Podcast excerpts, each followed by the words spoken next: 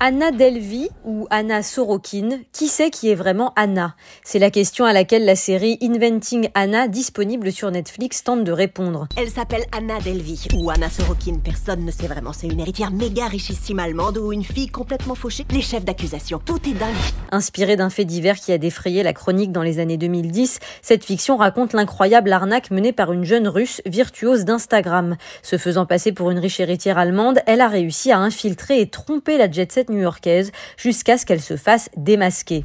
Anna Delvey est une vraie légende dans cet hôtel. Il faut travailler dur pour obtenir ce qu'on veut. Ça, je l'ai toujours su. Une arnaque à peine croyable quand on sait qu'elle a détourné des centaines de milliers de dollars, qu'elle vivait dans des palaces aux quatre coins du monde, qu'elle a levé des fonds pour une fausse application et qu'elle a réussi à faire croire à son ascendance quasi aristocratique au gratin le plus sélect de Manhattan.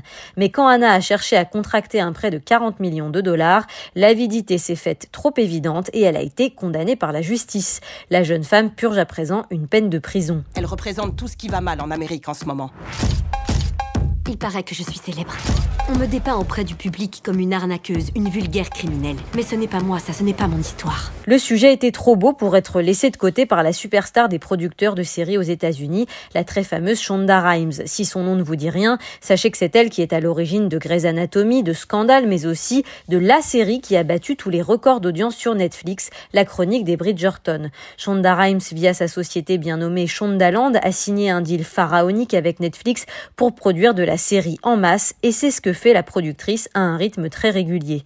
Avec cette mini-série ultra lookée, à mi-chemin entre Gossip Girl et Catch Me If You Can, Shonda Rhimes s'attaque aux méfaits de la célébrité et à la toute-puissance des réseaux sociaux. Les deux héroïnes sont d'ailleurs une journaliste, Viviane, Madame Tout le Monde, qui veut écrire un article édifiant sur une influenceuse escroqueuse, Anna Sorokin. C'est un peu l'affrontement de l'ancien et du nouveau monde des médias qui se joue, car quand la journaliste rencontre l'arnaqueuse, elle lui propose de la rendre célèbre pour toujours, ce que les réseaux sociaux n'ont pas vraiment réussi à faire jusque-là. Chaque jour dans ce monde, il y a des hommes qui font mille fois pire que tout ce qu'on m'accuse d'avoir fait. À noter la performance stupéfiante de Julia Garner, qui joue cette arnaqueuse de génie. Déjà remarquée dans Ozark, l'actrice fait des étincelles. Elle a d'ailleurs longuement rencontré la vraie Anna Sorokin pour s'inspirer de ses mimiques et de son accent russe.